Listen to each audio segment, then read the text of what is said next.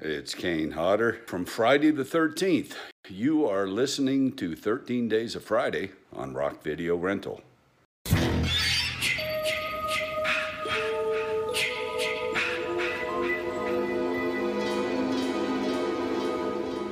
Welcome, everybody, to Rock Video Rental. I am Brandon, and with me is Caleb.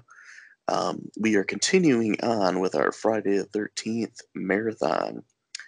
Uh, we are now to Friday the 13th, the final chapter. It is from 1984. It was directed by Joseph Zito. And the cast is Kimberly Beck as Trish, Corey Feldman as Tommy Jarvis, Crispin Glover as Jimmy, Erich Anderson as Rob, Judie Aronson as Samantha, Peter Barton as Doug, uh, Joan Freeman as Mrs. Jarvis, Clyde Hayes as Paul, and Ted White as Jason this time around. Uh, the plot for this one is after being mortally wounded and taken to the morgue, murderer Jason Voorhees spont- spontaneously revives and embarks on a killing spree as he makes his way back to his home at Camp Crystal Lake. Um, so this one is widely regarded as probably the best in the series. Okay. Um, you know, I said when we started doing this, you know, after we watched the first one, that the first one was is a very important movie in the Mhm. horror genre, mostly because of what it spawned. Yeah. and you know how much money it made and everything. Where I feel like two, three, and four are the best of the series. Um, and then a couple more, like a little later on, are, are still pretty good. You know, compared to some of the lows in the series or some of the lows in the the slasher genre uh, in general. Okay. But um, so I'm sure you really like laughed at the beginning of this. There's another recap Yes. But this time it's a recap of the whole series. yes. oh man, I can't remember. So I'll remember obviously when we start going through these some more, but I can't remember the first one they have that doesn't have a recap. Well, Because we're about feel to find out. Yeah, because I feel like a recap is really unnecessary hmm because it doesn't really there's not not very much continuity in these movies. Like every one of them seems to have like their own rules for Jason. Yeah. Well, it, I- they could have with this one. I felt like with I mean, because they picked up right afterwards, you know, Mm, um, and at the same location. So honestly, it's kind of like they didn't really need a recap. I mean, this one was probably the one that would have made the most sense if they didn't do a recap because it was as soon as it was done, boom, here we are. They're cleaning up the mess from the last the last movie. Yeah, for sure. And so from like there was part two, and then part three took place a day after part 2 Mhm. So, you know, part three is technically Saturday the fourteenth, and then um, this would be Sunday the fifteenth because it takes place the day after part three. nice. I didn't even think about that. yeah, um, and I mean they pump these movies out so fast, like a year in between almost all of them. Mhm. So it doesn't really surprise me um, that they just went, "Oh, it's the day after, day after, day after." um, that kind of hits the fan after a while, and the timeline's a little murky at best. But um, you know, I guess we can talk about a little bit about the movie. Um, you know, we get the big cast of characters. You get, you know, Trish is the final girl. She's you got the Jarvis family, which is uh, the boy Tommy, the mom, um, and then you got Trish, who is the final girl. Uh, and then you know Corey Feldman. It's one of his earlier roles in this movie as Tommy, and uh, a lot of people kind of say you know like his character was supposed to be a nod to Tom Savini, okay. who did the special effects for the first one and for this one. Oh yeah, I, I get that. I can see that. Yeah, and it's I don't know if you watch as many slasher movies as I do, and you see a slasher movie that has special effects of Tom Savini, and then one that has the special effects of anybody else. There's a big difference. Okay. Um, he is like kind of known as like the master of practical effects. Mm-hmm. Like he's never used CG or anything like that. He does all like makeup and um, you know real life stuff, Mm-hmm. and he just like the the simple things that he can use to make things look realistic Yeah. and you know to do things on a budget and yeah he's kind of the like the grandmaster of gore i've heard him called before so he did he actually this is his second time doing a movie with joseph zito the director he did the um, 1981 movie uh, the prowler okay. which is a really like mean spirited kind of gory slasher movie. Um, all the kills are like super brutal in it. There's like a head explosion at the end, which um, you know I talk about him taking everyday things and like simple ideas and making them look fairly realistic. Uh, the head explosion at the end was just like a plaster cast of the guy's head, or like a, um, a latex ca- cast of the guy's head, filled with um, fake blood and then like crab dip to get like the nasty bits that blow up on the wall and everything. So it's just you know the way he did things and there's like uh, documentaries and stuff with him in it where he shows like all the simple ways that he did these complex kills. Mm-hmm. but um yeah his special effects are on full effect in this movie. It's some of the best in the series i'd say. Uh, a lot of gruesome stuff a lot of like fairly realistic looking stuff for an 80s movie. Um, so basically like the plot for this is you get this group of friends that are just going to like a lake house for a vacation. And you know the jarvis family's next door and then jason kind of stumbles across these people and he starts picking them off one by one. Um, Mm. not much change with a plot in a friday the 13th movie. They're all pretty much the same. Somehow um, somehow teenagers have to get to crystal lake. And then jason just starts killing them Of course. yeah. Um, one character, there's a few characters in this that are like a little irritating, and some are like pretty amusing. Uh, the one that really drove me nuts is the girl Sarah, Okay. and I feel like I can't remember who played her, but um, Barbara Howard. okay, yeah, I feel like she reminded me a lot of Sarah Jessica Parker, Uh yeah, actually I think that popped into my head at one point. which I can't I can't really stand her. Um, she's mildly irritating, but like Yeah. this girl is so obnoxious. Like she's keeps like leading her boyfriend on, and then she like makes a big deal about everything. And like she's like whining and complaining, and how everything's like so difficult for her, and she's scared about all this other stuff. And it's just like get over yourself. Nice. And I I've, uh, seen, I've seen this movie quite a bit, and it's like just this time watching it, I'm like, God, she's annoying. I wasn't sure that she was like that she had a boyfriend. I was a little bit kind of confused on exactly what the dynamic was with her. Yeah, either like either she had a boyfriend or just like a guy that was really into her. Okay. Yeah, that's kind of how I, I I took it. Um, a- another character that always stands out to me as being like the douche of the movie is Ted, hmm aka, aka Teddy Bear. Yeah. He's like hitting on every single girl in the cabin and like trying to get some, and he's like pretty much the only one that doesn't, which is hilarious. yeah. But yeah, he's just a complete and utter tool, and all he does is like pick fun and rag on his friend Jimmy, who is played by Crispin Glover. Yeah. And Jimmy is one of those characters. He's just funny, like because he's so neurotic and he's such like a dweeb.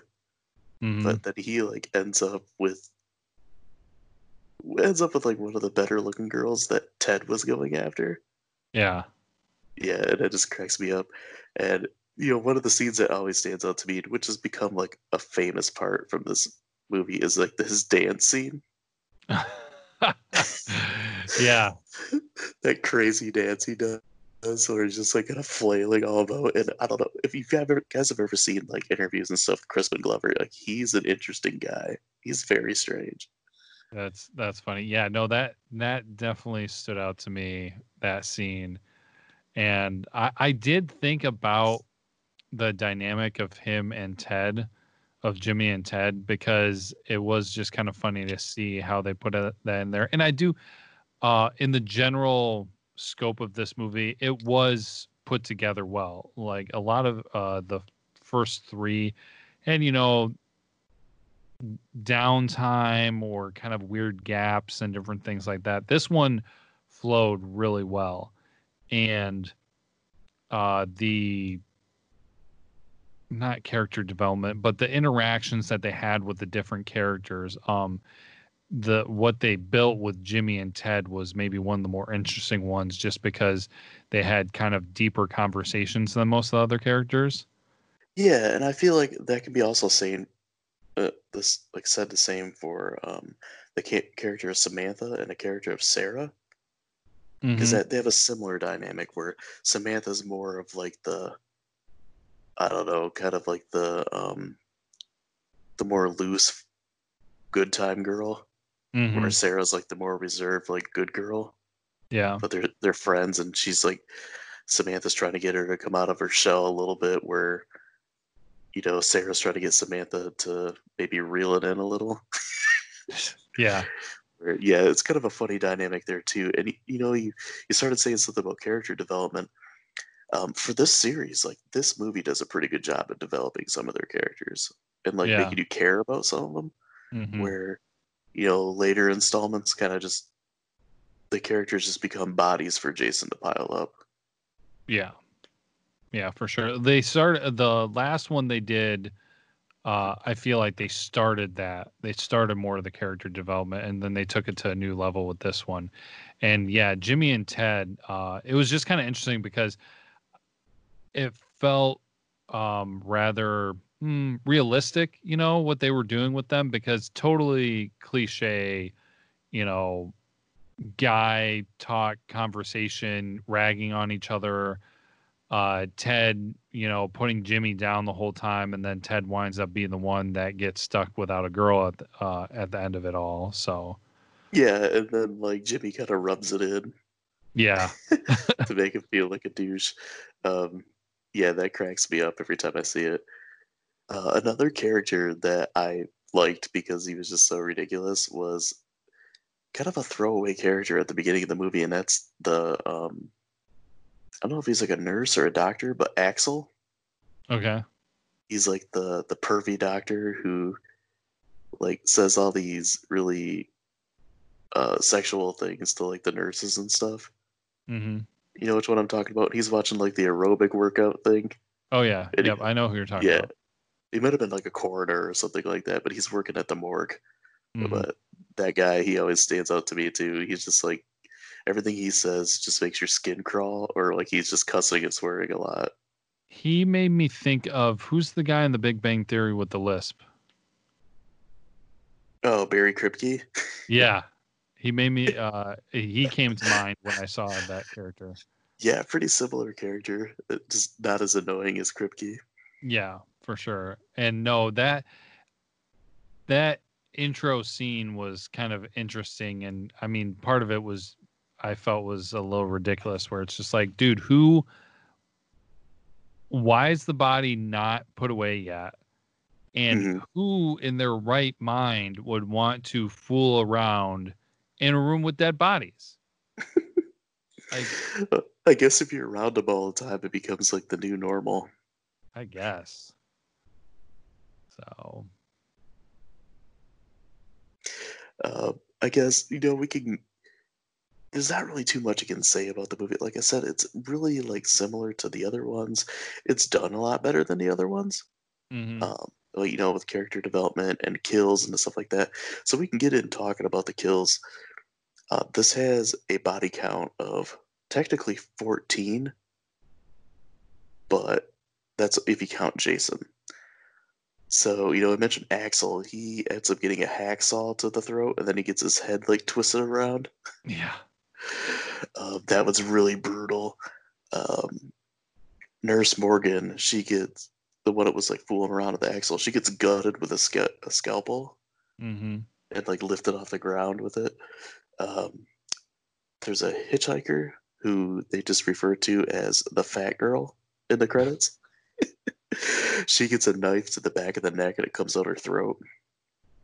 Yeah. Um, so Samantha, the kind of the slutty girl, she gets a knife through the torso on a raft. Um, and that's like Jason coming up through the water and stabbing her in the stomach. Funny Um, thing Paul- about that is my parents had rafts like that at their house. Did they? Yeah, I was just like, oh my gosh, I've seen those rafts before. well, at least she didn't get a knife to the stomach. right. Uh, so Paul, he gets a spear to the groin. Terry gets a spear to the back. Mrs. Jarvis gets killed off screen. You gotta love the off screen kills. Yeah, that was a Uh, little weird. Yeah, that happens a fair amount in slasher movies. Friday the 13th is kind of notorious for that. Actually, can we talk about the Terry one real quick? Yeah. I thought that was one of the more creative ones. Um, just because they I was a little surprised that she died right then because they panned past her and then they used the shadow to show Jason killing her. hmm And I thought that was just uh more creative. I mean, all of his special effects and everything are creative and well done, but that was just more of a creative um I don't know if you would say like artistic take on it. Was Yeah. that that interesting perspective and when it happened I was I was like, "Oh, you know, that was that was different. That was interesting." And then but uh, almost immediately right after that, I almost busted out laughing because then it was where I think she was at the end of the spear and he threw the spear with her on it Yeah. into the side of the house and it was very obvious that it was a dummy hmm and what I- which i mean it still looked good and everything but it, that it made me laugh Yeah. Um, and then when Jimmy gets killed, it, that always cracks me up too because, like, you know, he's going to the kitchen to get a drink, and he's looking around. He's like, um, he's like, "Hey Ted, where's that corkscrew at?" Like, can't find a corkscrew. And then he's like, "Hey asshole, where's the corkscrew?" And all of a sudden, like, it gets stabbed through his hand, hmm and then like he screams that Jason buries a meat cleaver into his face. yeah that was really brutal. Um, but that where's the corkscrew? And then also it goes right through his hand. Always cracks me up. Um, and then Tina, the other twin, Terry's twin, she gets thrown through a window and then lands on a car, and like all the windows blow out in the car when she hits it. yeah That one always makes me laugh because I'm always like, you know, she only fell like 15 feet. Mhm. Would that kill you?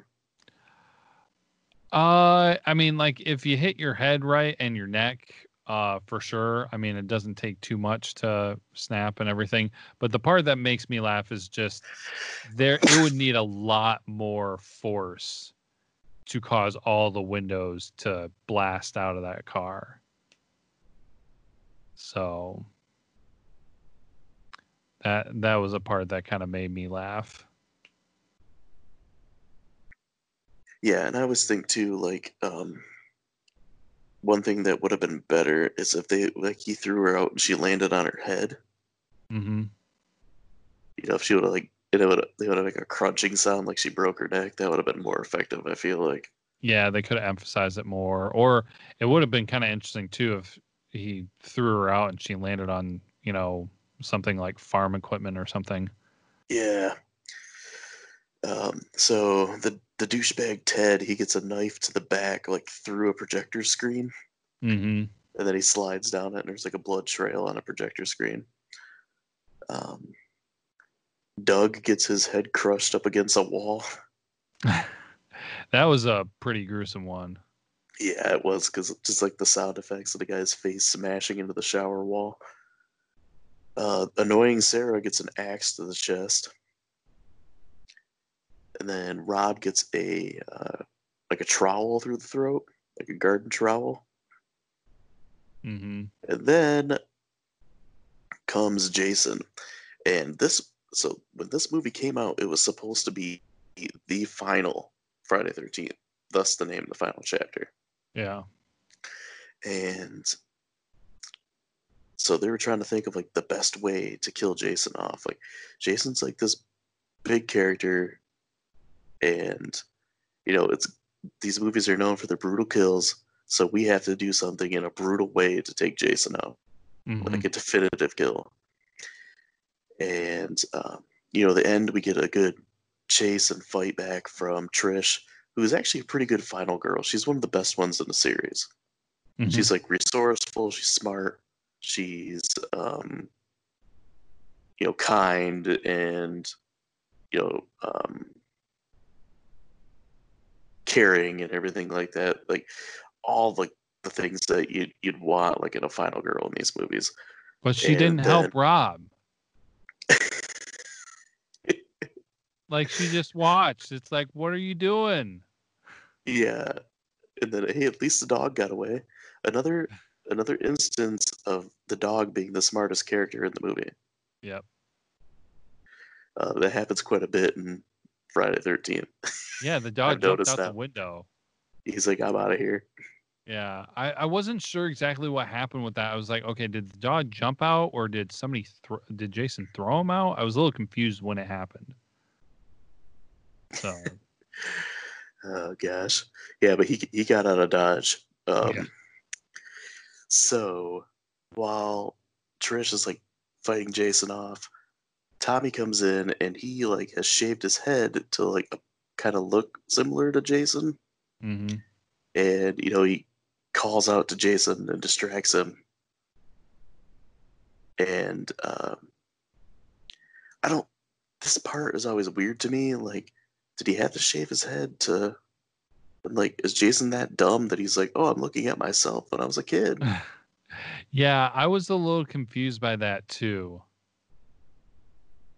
So I don't know exactly what that ploy was. I mean, was it, hey, you know, am I looking at myself or hey, this kid is was like me?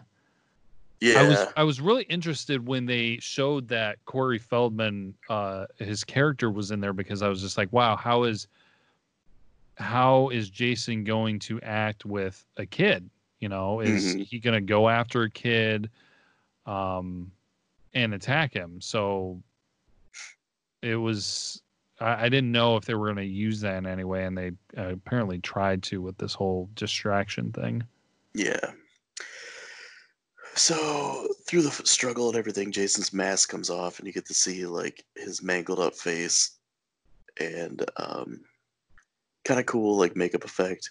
He's got like a weird kind of grin on his face, Mm-hmm. and um, while Tommy distracts him, like Jason gets a machete to the side of the head, and it makes him collapse to the ground, and it, he lands like face first, and the handle of the machete hits, and then Jason like slowly slides down the blade, Mm-hmm.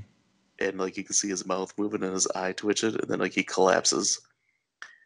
Then uh, you know, Trish and Tommy kind of like hug and are like trying to come down from everything that happened, and then Tommy sees Jason move, and he gets the machete and just starts hacking the crap out of him, Yeah. and like yelling "die," and you know he just like flips out, and this is another case of this series not knowing how to end their movies because they could have just ended it right there.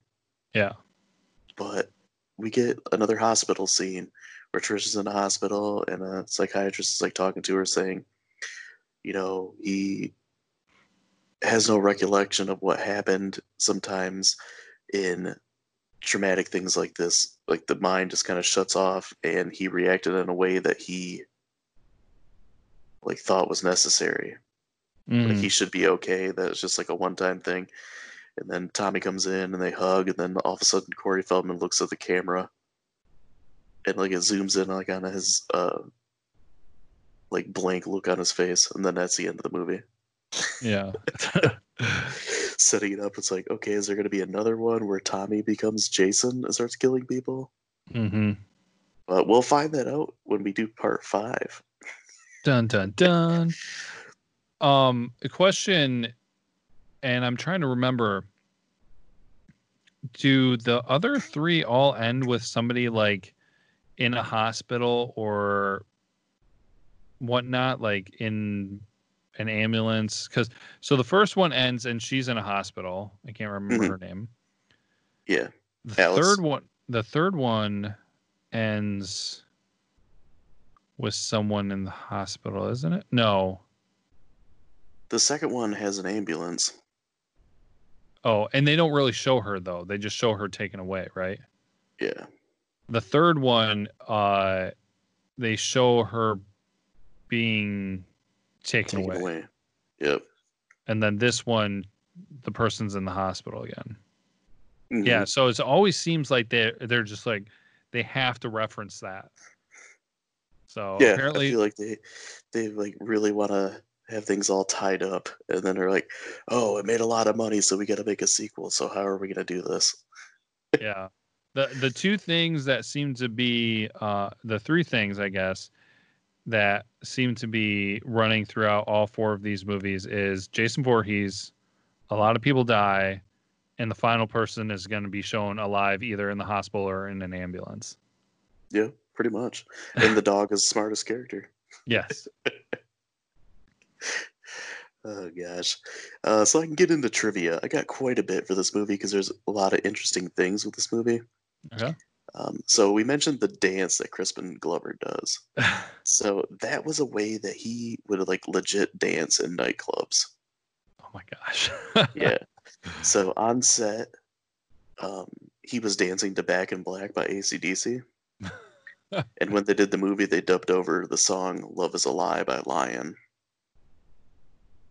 nice Um, so at the time of this movie, it contained the most nudity and gore in the series. So That quote sounds- at the, at the time, that seems about right yeah, because it is a very like bean spirited, gory movie. I could say that. hmm Um, so this this is the last movie in the series to immediately pick up where the last one left off. So I mentioned, you know, um, the one day later thing and how those three are tied together. So this movie had a 1.8 million dollar budget, and it made 32.6 million. nice Uh, the character Axel that I mentioned, so the workout video that he watches is called Aerobicize, and it's from 1982, and it stars Darcy DeMoss, who went on to have a role in Friday the 13th Part 6, Jason Lives. oh nice that's funny Yeah, that is kind of funny. So at the one hour, two minute mark, uh, there's a scene where Rob talks to Trish about his sister, Sandra. Uh, he is referring to Sandra, who was one of the victims in Friday the 13th Part 2. okay which one's that one that's She was the one that got impaled when she was sleeping with her boyfriend. oh okay They both got impaled with the spear. Mm-hmm. Yeah. Okay. Yeah, I was wondering like I I remember catching that part and it was so fast. Like it was weird how they p- put that in there. Oh, yeah. Like the first couple times I saw this movie, I didn't even make that connection. Yeah, I, I understood that he was essentially saying that Jason killed his sister, but I was just like, I have no reference on figuring out what movie it was from and, you know, any of that. Yeah, and like I didn't even think of that until last year. I went and saw Friday Thirteenth Part Two and the final chapter together, like in the theater, and like in between, or before the movies, like this guy came out and he like give like some backstory on it, and he said I always saw four as a direct sequel to two because that's how they tie together. And I'm like, oh my gosh, I never really thought about that. Like I never like pieced that together. So wait a minute, didn't you say that part two was on the thirteenth Yeah. and part three is on the fourteenth? On the yep, and then part four is on the fifteenth. Man, he like day apart. So Rob, uh, essentially, they're saying Rob's character was like really quick on things. Like when his sister died two days before, he came hunting for Jason Yeah. like right away. yeah. So that's a little interesting. hmm But. All right. So the last one I got, so Joseph Zito, I had mentioned that he previously directed the movie The Prowler. hmm Um, they when they reached out to him for this movie, they wanted him to both direct and write Friday Thirteenth Part Four, and he said, "But I'm not a writer." To which they said back, "Here's a contract paying you double to write and direct." And then he responded, "Yeah, I'm totally a writer." so Zito used the extra salary that he got to hire Barry Cohen to somewhat secretly write the script. nice. And then their process entailed Zito talking night talking to um, Barry Barney Cohen and um, Phil Scuderi in one hour phone calls to discuss the story in a script for the final chapter. So And wait. then the next day oh, um, the next day Zito, you know, would meet with Cohen in an apartment in New York and they would like relay what the notes and ideas Scuderi had. Which they would later turn to the script and then um you know, after they got that, then they would like have another discussion. So basically like he kind of just took ideas from two other guys and figured out how to get them to work together. So did those so- guys get credit? Um, I don't know if they got credit, but he did pay them with Okay. like, you know, part of what his contract was. Yeah, that at least is decent. But yeah, I wonder how anybody felt if there was any credit or I mean, it seems like it's public knowledge, so that's at least, you know, not terrible. But Yeah. interesting.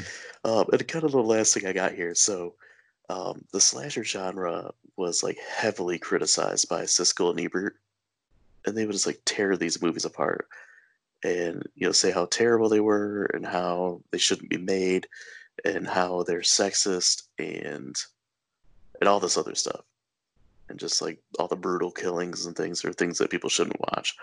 But uh, Roger Ebert called this film an immoral and reprehensible piece of trash. All right, tell us how you really feel. Right? Um, yeah, if you go on YouTube, you can find uh, like a lot of videos of him and Siskel, like just Hmm. bashing these movies. But um, I guess with that, we can get into grades. Well, hold on real quick. I think you Okay. know this. Mhm. Uh, you didn't do it in your trivia and everything, but you know who Crispin Glover is, right?